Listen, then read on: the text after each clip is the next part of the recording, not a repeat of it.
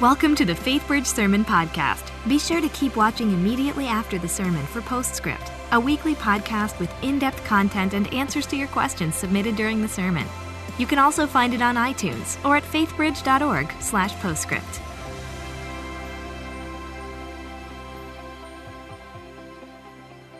Glad that you're here today. Welcome, whether you're at the Woodlands or at Center Court East on the Klein campus, Center Court West on the Klein campus. We're glad that you're here as we do indeed talk about being the hands and the feet of Jesus. So we're going to continue in this study of First Peter that we've been doing.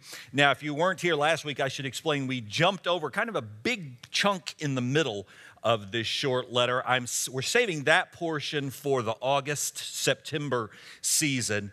And so we're over in, uh, today in chapter 4 of First Peter. So why don't you turn in your Bibles? And if you need a Bible, you can just wave a hand at the ushers and they'll be glad to let you borrow one. We're in First Peter chapter 4. While you're turning there, I'll remind you of something that Bud Wilkinson, the old uh, football coach at, uh, at Oklahoma, from 47 to 63 said once, and that is 50. Football is a sport where 50,000 people who desperately need some exercise gather to watch 22 guys who desperately need some rest. Well, that's pretty good description of football, indeed. And I'm afraid to some extent it could also be a description of many churches where you have not maybe 50,000, but where you have hundreds sometimes even thousands, of followers of Jesus Christ who have talents and abilities and gifts who are sitting in chairs or on pews, not using those gifts, but cheering for the handful or two of people who are up using their gifts and their talents and their abilities to serve the kingdom of God. Now, of course, the metaphor breaks down in that football could never work if you had 50,000 fans come roaring out of the stands onto the playing field. But honestly, a healthy church can never work unless you have several hundred or several thousand people who love Jesus get up from out of their chairs or their pews and step onto the playing field to use their gifts, their talents, the abilities that God has put inside of them. So that's what we're going to talk about today because I think that there's a big problem in particularly American Christianity, and that is any number of people who love Jesus, who claim to be followers of Jesus Christ and Christians, they sit idle, not using any of the stuff that God has really put in them to be useful for his kingdom. And so they end up kind of like a flashlight. You've had the experience, perhaps as I have, where you set a flashlight up on the shelf and you forget to take the batteries out. So, three or four or five years later, when you need it, you reach for it and it doesn't work, and you open it up, and what happened? Well, that battery juice oozed out and gets all corroded and ruins the flashlight. And I'm afraid that there's a lot of Christians in America, particularly, who are just corroding into idleness, sitting up on the shelf, not being useful for God's kingdom the way that He always had in mind for them to be. Now, I'm quite aware that there's any number of excuses. I've heard probably most all of them at this point in my life. Sometimes people say, well, you know, I, the reason I don't really serve is because I'm not so good at very much stuff. And if I got involved and tried to do something, I'd probably just mess it all up and be a nuisance. And so that's, that's why I don't do it. On the other extreme, you have some, not many, hopefully, but, but some who actually say the opposite. And they say, well, you know, actually, I'm a little too uh, good for that, as if taking a towel in a basin like Jesus did, somehow they graduated beyond. And they just think, I just, that's beneath me. I don't really serve other people. But I think probably the overwhelming majority of people fall somewhere in the middle of those two extremes they say things like, well, you know, the reason that I'm just not able to serve the Lord right now is because, well, I'm just so busy. There's just so much stuff going on in my life. I just can't pinch out any time to do that. Or sometimes they'll say, if you just knew what I was going through, Ken, I mean, I, I, we're struggling. We're having a rough time right now, and that's my excuse. To which I'm tempted to say, wait, time out, time out, time out. Wait, wait, wait, wait, wait. Let's remind ourselves of what it is that we've been studying this year in 2016. This letter that Peter wrote from Rome to some Christians who themselves were struggling pretty much for their life because Nero, the emperor, has unleashed a whole wave of, of all sorts of terrible things for Christians. I mean, it was open hunting season for Christians. They've been blamed for a fire that they never started. They've fled far and wide, as far away as Turkey, where we believe they were reading this letter, just trying to cling to dear life. And so, if anybody kind of had it rough, was kind of struggling, don't you think it would have been those people? And Peter would have said, You people, you actually are, you, okay, you get a pass. You have had a really hard life. In fact, it's just a good thing you're not dead, and that may happen tomorrow. So prop your feet up and just enjoy the life that you have before you get killed for being a Christian. That's not what he said. He said, No, no, no, you may well get killed for being a Christian, or Jesus will come back, one or the other, whichever comes first, it kind of all comes out the same. So until either one of those things happen, here's what I want you to do. I want you to remember who you are. That's what we've been talking about the past several weeks as we were looking at the first few chapters of uh, portion of First Peter. And now he's going to move into here's what you do. If you're a follower of Jesus, here's Here's how I want you to live. And he's describing this vibrant color, which should be descriptive of all of us who follow Jesus today. All right, so 1 Peter 4, and uh, we're going to sort of jump right in. If we had the time, we could talk about verse 7, where he tells them, I want you to be sound in judgment and sober minded.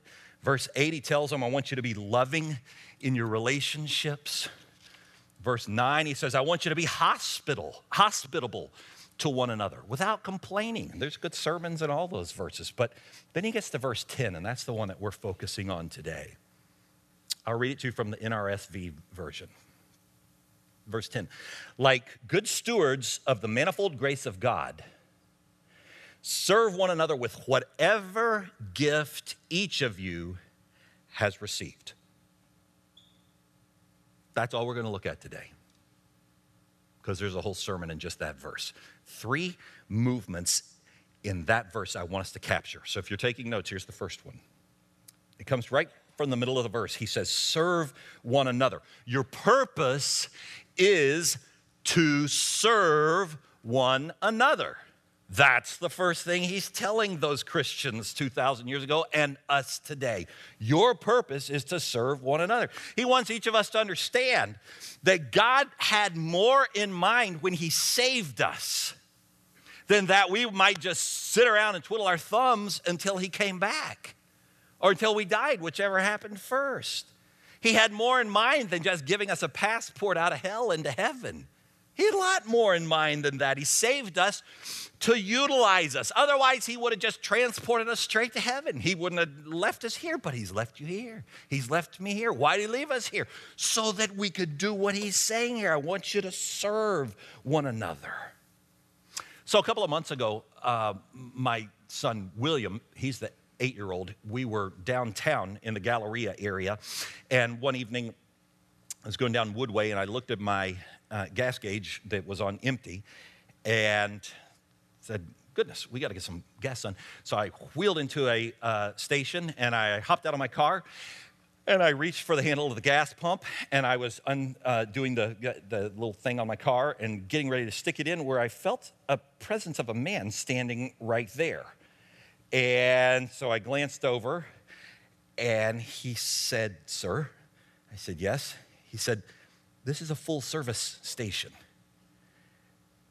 I said, Really? I didn't even know we had those anymore. Are you serious?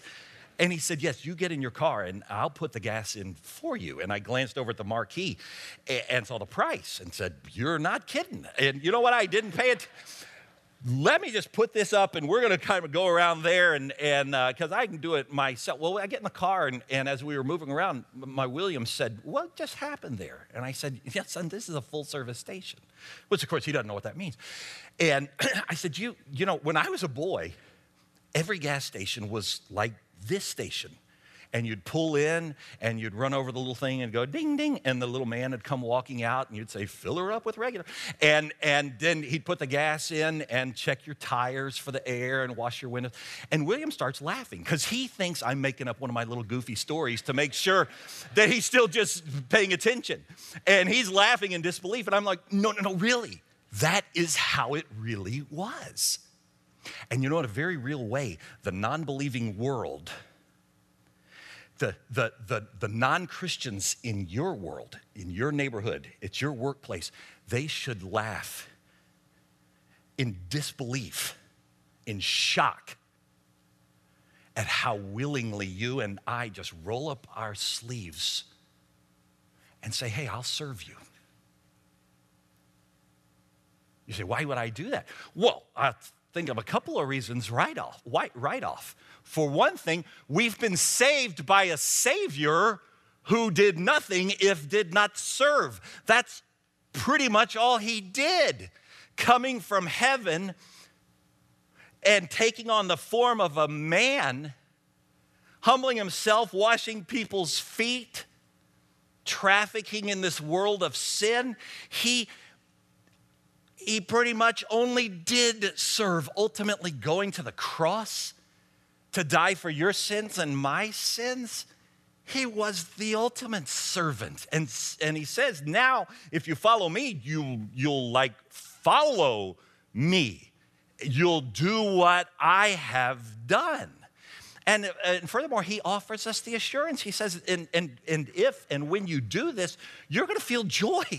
You're to finally feel like the puzzles of your life, puzzle pieces of your life are coming together and it makes sense. And you're like, now I understand why I'm here. Now I understand why God put me here. I'm actually useful. I'm, I fit in this whole masterpiece that God is doing. And so, this is the first thing that Peter is telling those Christians. He's saying, hey, yeah, you might well get killed for your faith, or Christ will come back, one or the other. But in the meanwhile, you don't sit back. You roll up your sleeves and you serve. I don't care how hard your life is, how rough it is, how busy you are. You're not, you're, our life is to serve. That's the first thing that he's um, telling them. And so, if, if you're not serving other people, friends, then what you have to realize is you're not fulfilling your salvation. Um, you're not growing. I heard Tony Evans uh, put it this way. He said, You know, all that turkeys are interested in is eating. Problem with all turkeys is that they can't fly, they don't go anywhere, they just take it in and waddle around. He said, Many American Christians are like turkeys. Waddle in on Sunday mornings and say, Feed me. Then they get up and they waddle out. Then they waddle in the next Sunday and they say, Feed me again. Then they waddle out but they're always stuck at ground level. And I think this describes a lot of American Christians, Turkey Christianity. And it might be, be very well why, why, why many people sort of designate themselves as visitor status at churches forever. Eh, eh, now, let me quickly say this. If you're a visitor today, we're really glad that you are here, all right? Especially if you're a new visitor, okay? I'm really glad that you're here. And if you're new in the community, welcome. And of course, you got to visit some churches because you got to find the place where you're going to roll up your sleeve and you're going to serve and find the church that kind of fits with your kids and the where you're going through and all that kind of stuff. But does it take five or 10 years to figure it out? I don't think it should. But I think that there's a lot of American Christians who just sort of classify themselves as uncommitted visitors because somehow in their the math of their mind, they, they sort of feel like, well, that, that, that sort of gives me a pass from ever having to do anything. There's, there's no perceived responsibility to, to serve. Feed me, encourage me, sing to me, make me feel better, counsel me, but don't expect anything from me. That's not ever what the Bible tells us the life of Christ is anything remotely similar to. Peter says, No, no, no, no, not you. Not if you really experienced the grace of Jesus, the Savior who served. You serve one another. Because a non serving Christian is a contradiction in terms. You can't put those two things together. Non serving Christian. To be a Christian means you've become a follower of the, the ultimate servant. So that's the first thing he says serve one another. And then look at the next part of the clause serve one another with whatever gift each of you has received. What's he telling us? Second thing, you have been given a gift. You have been given a gift. Now, this is something that many Christians don't understand, I believe, as well. And that is, and that is that every single follower of Jesus Christ, when you trusted in Christ, when you invited Jesus to come into your life, he blessed you with a gift. He bestowed, he planted inside of you a gift. The Greek word for it is charism. It means a grace. He, he put a special charism inside of you. And you can extrapolate from that where the English word charismatic comes from. He, he's put this charism, this gift inside of you. He's, he, why did he do that?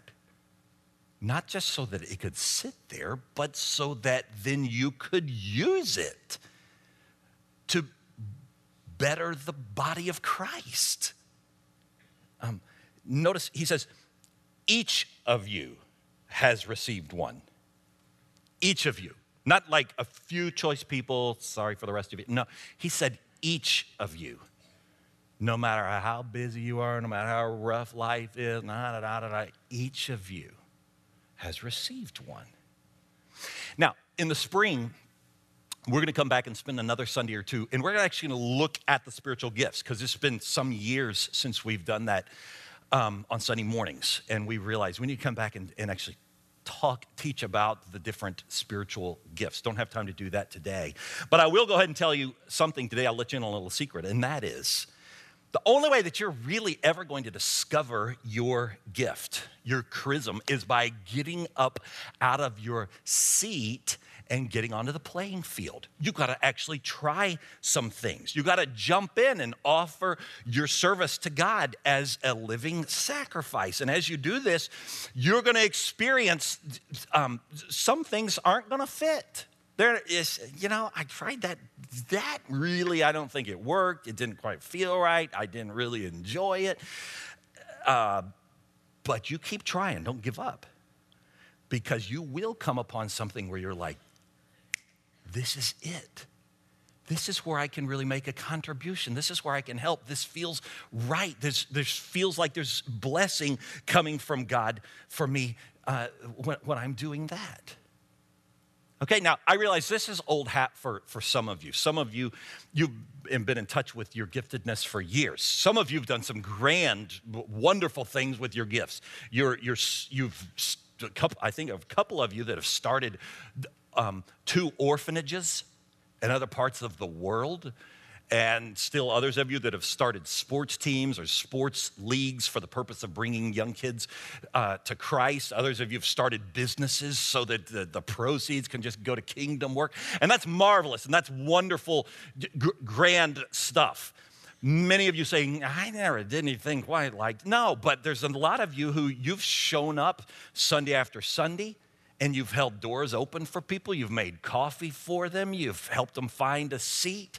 Maybe you've served over with the children in the kids' ministry, eh, eh, which I've had any number of you uh, um, even this morning, one came out with tears in her eyes. She said, I love serving the kids. I just love it. It's what, it just, I could tell it just warms the inner cockles of her heart just to talk about children. Others of you, I realize, talking about serving children might give you some heartburn. And so you got to find out what the right thing is. But what my point is, is you, you got to get off out of the chair and you got to actually get on the playing field and you got to try some things.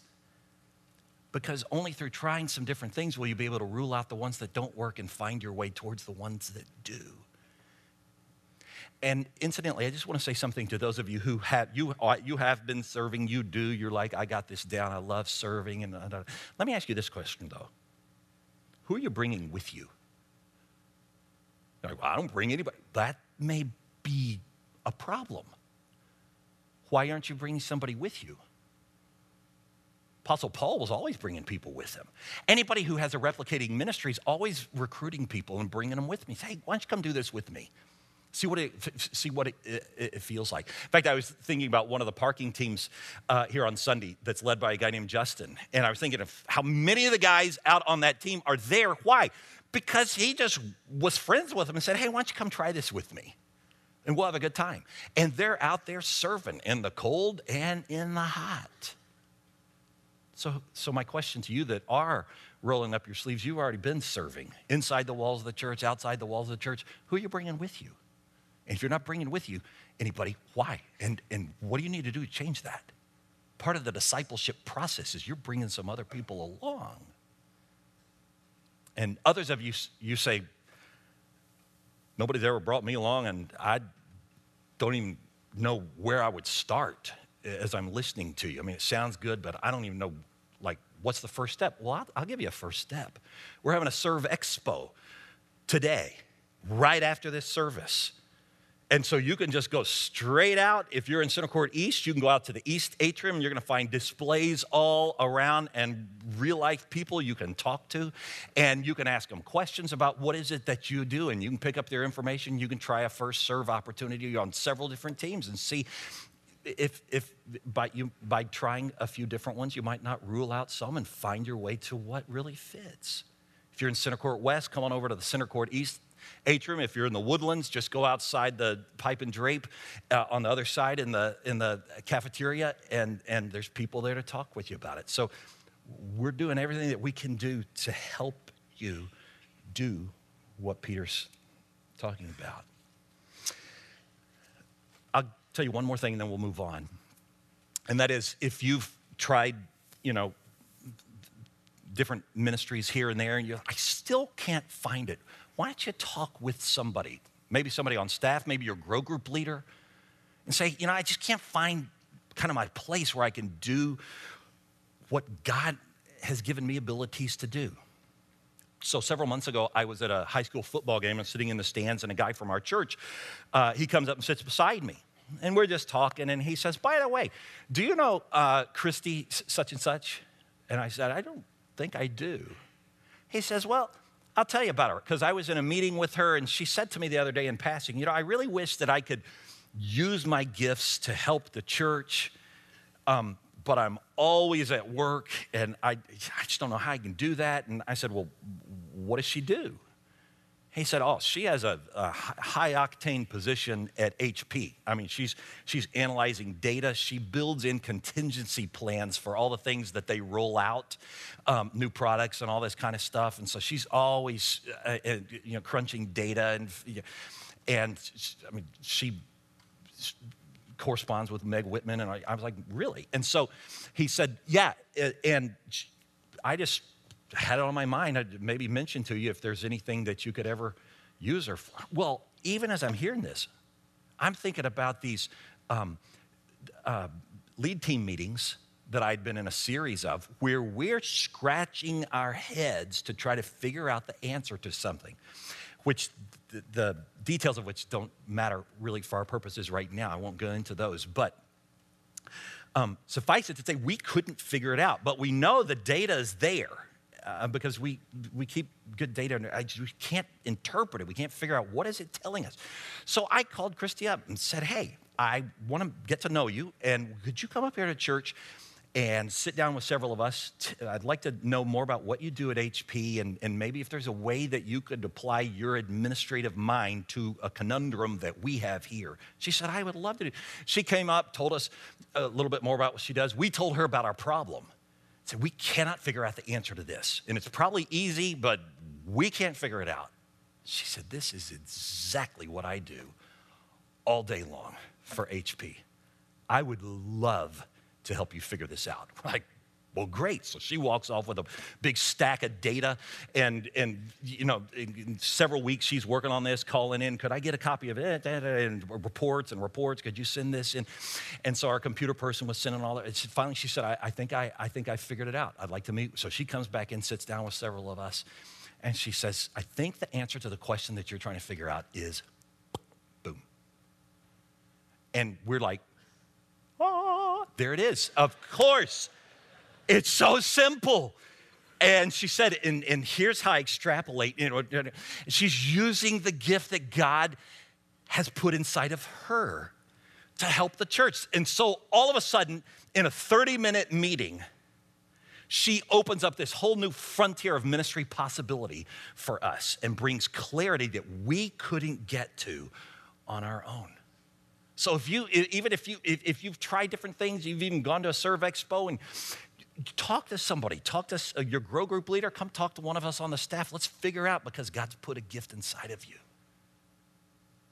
But for today, let's get you out of the chair and at least get you started moving in the right direction. Rick Warren says, God gave you a gift, not for you, but for me. And God gave me a gift, not for me, but for you. And if you don't use the gift, if you don't use your gift, you're robbing me. And if I don't use my gift, I'm robbing you. That's a pretty good summarization. Only when we're using the gifts that God's put inside of us does the body function in a healthy way as God always had in mind. So Peter's telling those Christians, and he's telling us today you're called to serve. That's your purpose. Your purpose is to serve. And then, secondly, He's given you a gift to do that serving. And the third and final thing Peter says is using your gift is a matter of stewardship. It's a matter of stewardship. Notice again, it, it, it's the very first few words of verse 10. Like good stewards, he's saying, of the manifold grace of God, serve one another. Like good servant, uh, stewards. And you realize he's telling us something when he says good stewards. If you can be a good steward, it means therefore you could also be a bad steward, right? He's saying that. Now, let's just back up and remember what does that word even mean? We don't really use the word steward uh, occasionally you hear it at a restaurant well, what is a steward anyhow? A steward is simply somebody who oversees the property of an owner. It's the owner's stuff, but the steward oversees it, manages it, makes sure it's all running the way that the, man, the owner wants it to be running. If the, if the owner says, I want this, the steward says, I'll make that happen. The owner says, I want that, the steward says, We'll make that happen. Steward is overseeing the property of another. And you and I, we need regular reminders, I think, that we are stewards of the ultimate owner. Um, everything that we have in life is borrowed. You realize that, don't you? You realize your time is borrowed. The time that you have here on earth, it's borrowed time. You don't own it because you can't change it, you can't adjust it. All you can do is use it for as long as He gives it to you. Your life is borrowed. Your family is borrowed. Your children are borrowed. Everything that you have is on loan from the ultimate owner. You're a steward. I'm a steward. He's just put us here to manage His stuff, His people, His charisms, his gifts that he's put inside of us. You realize the gift he's put inside of you He's letting you borrow that. You're a steward of it, though. It's not yours, it's His. He's just put it in you for now. Now, an interesting thing about it is if you go back in verse 7, you see how Peter starts this section out. He starts this section out with the phrase, the Lord is coming back soon, which is a, a wonderful phrase. It brings marvelous hope. It, it brings hope today to consider that no matter how wild and crazy the world is getting, the Lord is coming back soon. It brought hope to the Christians 2,000 years ago who were getting their heads chopped off or fed to lions. The thought that the realization, He's coming back soon. We don't know when, but compared to eternity, it's soon. He'll be back. That's always been a watchword of great hope.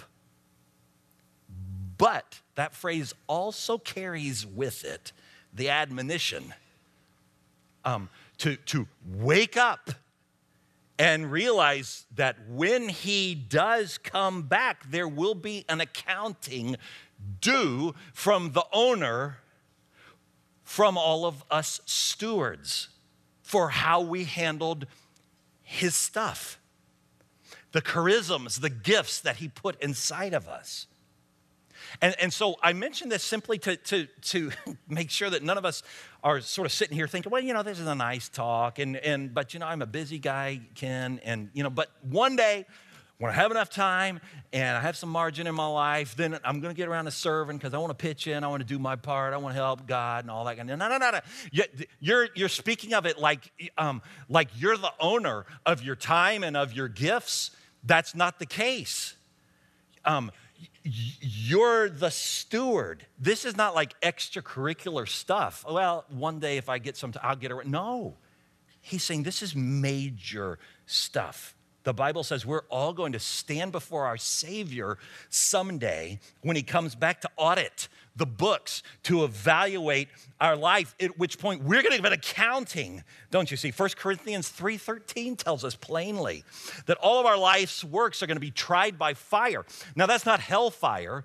That's the pure fire of God's holy presence which when our life is placed next to this pure, holy God, anything the Bible says that is not of Him, that wasn't glorifying to Him, it's just gonna burn away.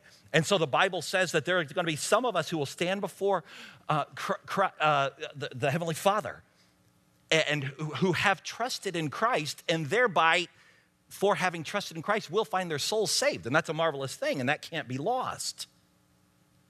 But the unfortunate thing about that is that there will be people who, even though they are saved, will then be exposed to the flame of God's purity and will have everything just evaporate. And we'll have, and there's no cop out then. There won't be any, well, Lord, you know, I was just so busy. And, you know, if you just give me a little bit more time, that was the next thing I was going to get to. I was, I was going to do a little serving. Or, Lord, if you just only, I mean, do you remember my family of origin and how screwed up they were? And eh, I mean, goodness gracious, you can't really expect that I would have ever really done much. No, there won't be any cop out then, not when we stand in the Lord's presence. All our works will be tested by the pure, pure fire of his presence, which 1 Corinthians 3 tells us. Then, after which we will be rewarded or not. Doesn't have to do with our salvation but with the rewards that we will experience in our eternal salvation.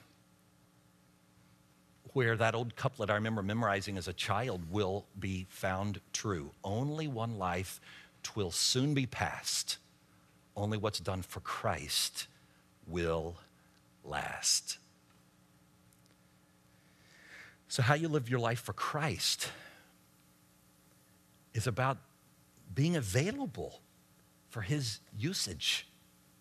Now, where we enlist ourselves in the unique gifts that he's entrusted to our stewardship now to be useful, making an impact in this world and other people's lives now. So, in a few minutes, we're going to finish just a little earlier than normal, and I'm going to turn you loose to the Serve Expo. And I want you to go out and stop by the tables and pick up some of the, the little brochures they have, ask them questions, find out, you know, when could I do a, a, a, a first serve opportunity? Just try it out, kick the tires, see if this might fit. If not, try the next thing, try the next thing. Or there's a little insert inside your bulletin. I, I hope that you're going to spend some time and not right now, but in a moment, I'll be ready for you to spend the time looking at that insert and saying, you know what, I think I, I think this might be a way that I could at least just get started moving in the right direction.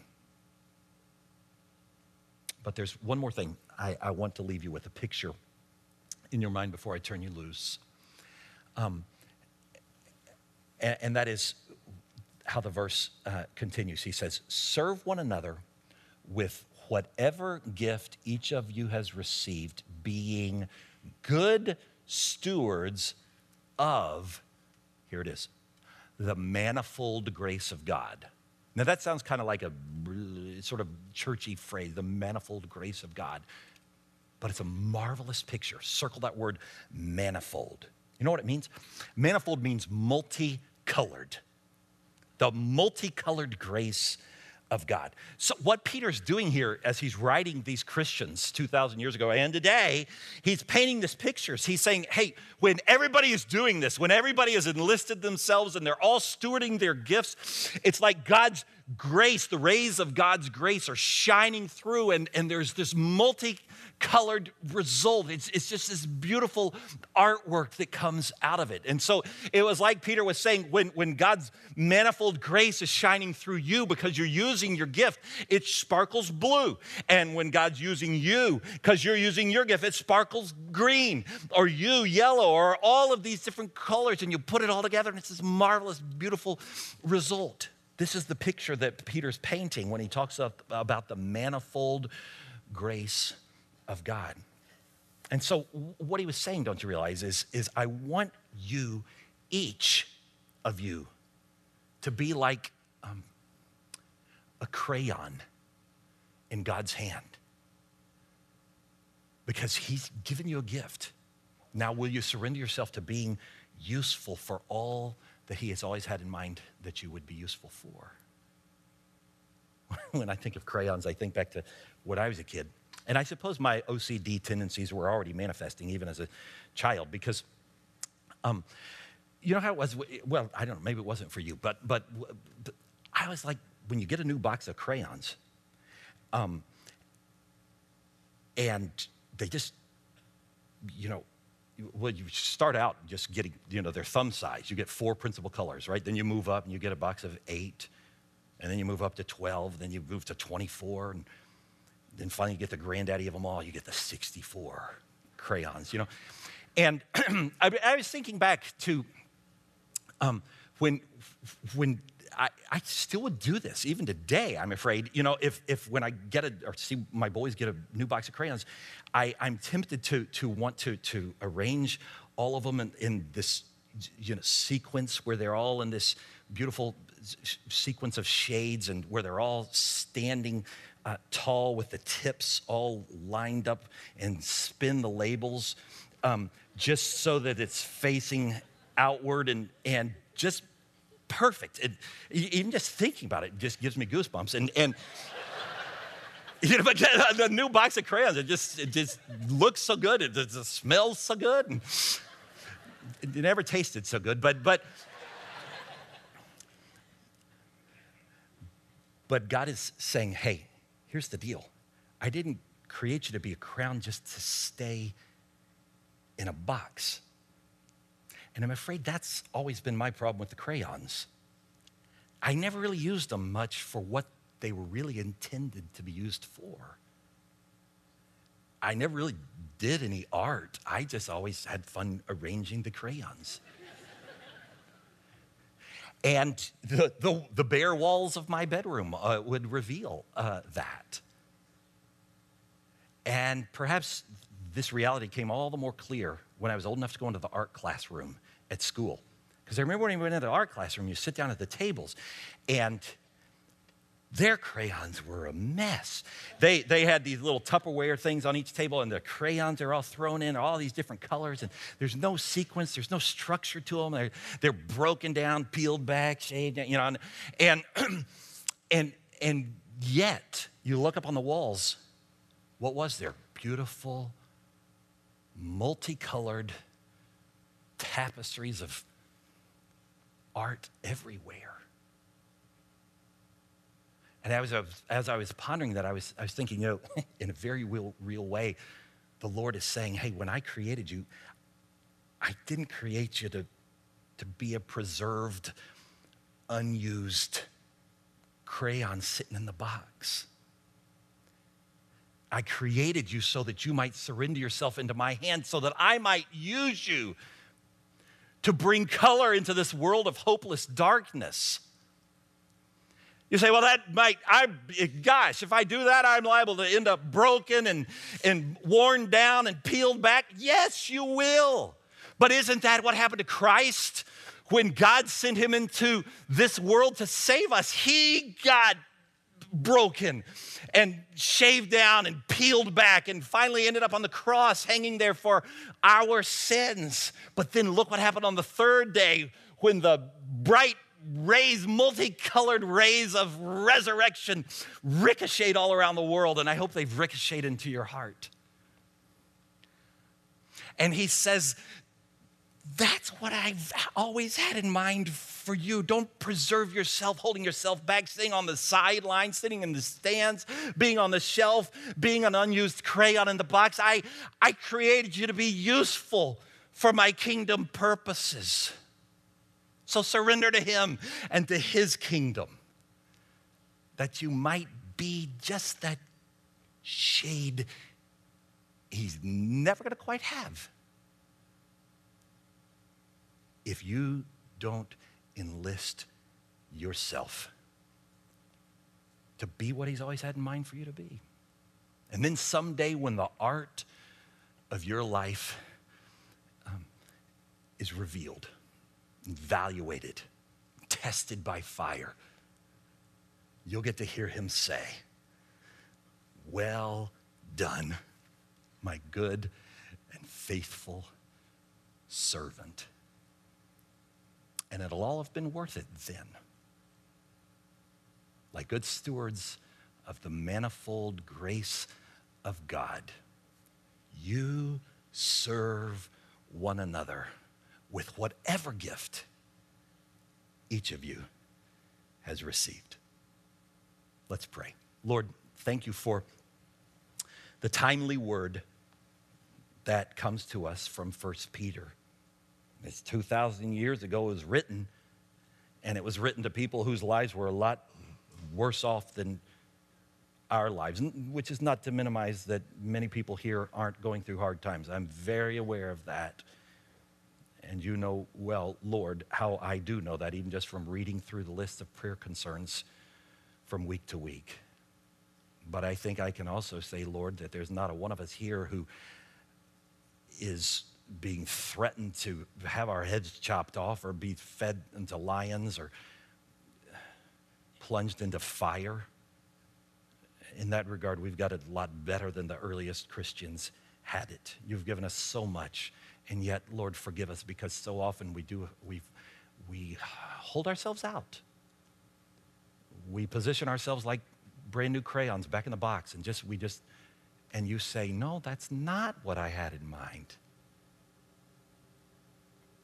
Lord, won't you help each of us to surrender ourselves into your hand to be useful for your purposes to the end that your kingdom might be expanded and that uh, the light of your hope, joy, peace might ricochet out into an unbelieving world. Use us, Lord. And for any who are here today who have not trusted you, Jesus, in the first place, then my prayer is even now in the quietness of this moment, they might just open up their hearts and start there because that's where we must all start, saying, I need a Savior. And won't you just flood into every such heart, Lord Jesus, by the power of your Holy Spirit. And then utilize us all for your purposes. We pray these things in the strong name of Jesus. Amen. Welcome to Postscript. Here we hope to answer your questions and help you dig deeper into the messages and sermons at FaithBridge by talking with the teacher of the day.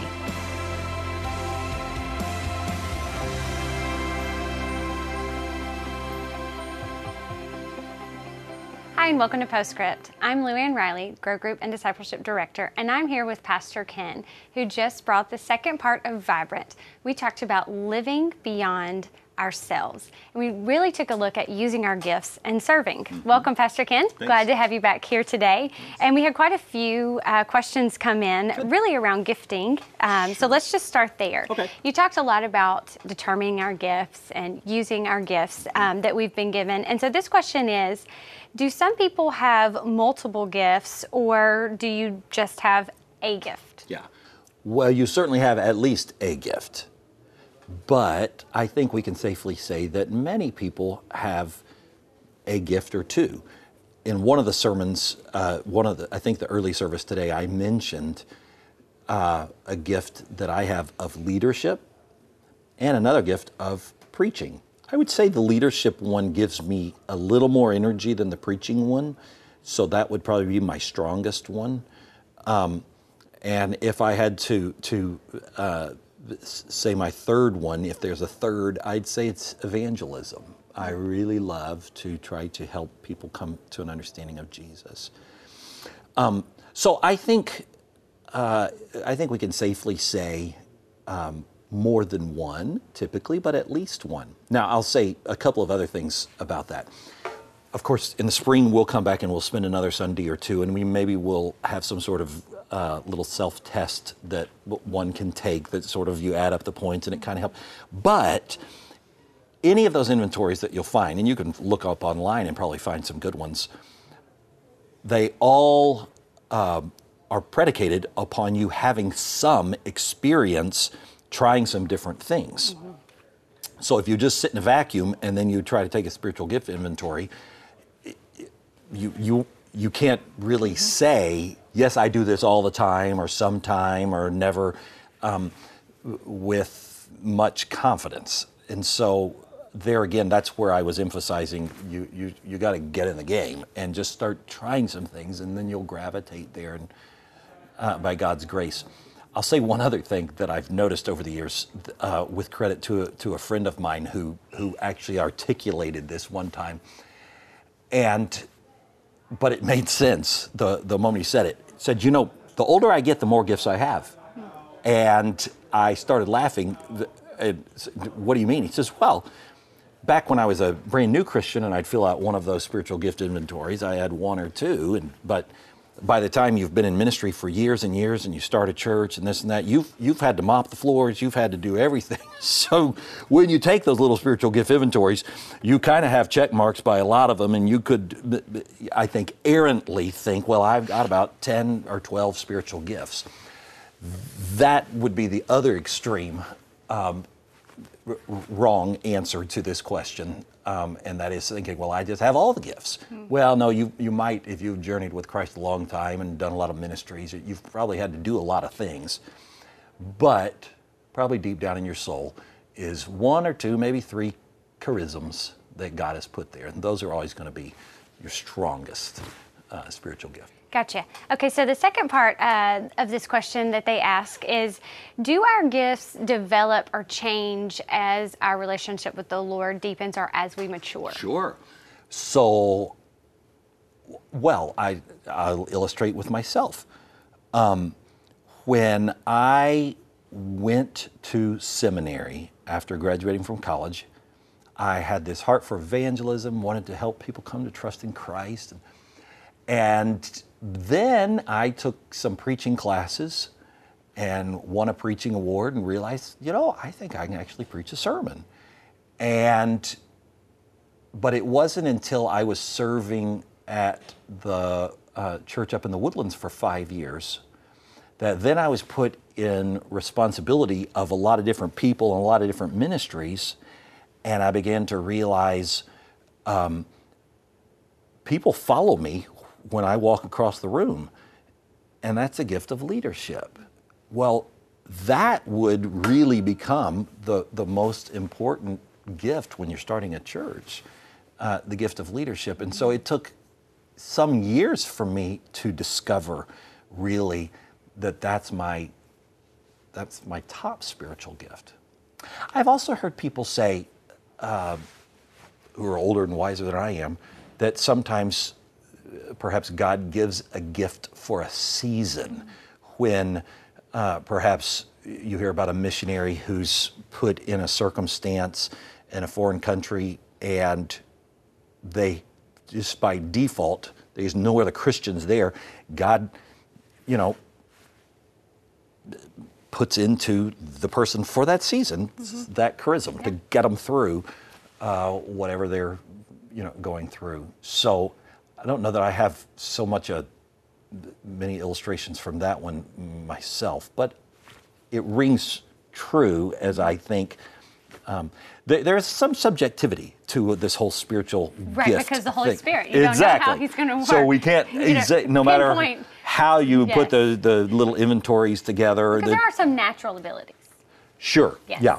And, and, that's yeah right, mm-hmm. and that's a whole other conversation. So where does the my natural mm-hmm. abilities end? And then the Holy Spirit step in there. And yeah. one of the things we're looking at in Grow Groups this week is taking one of those tests, but then also looking okay. at the body and doing some of that in community where people can Good. see gifts in you that you may not necessarily see, see in yourselves. Which is a big um, thing.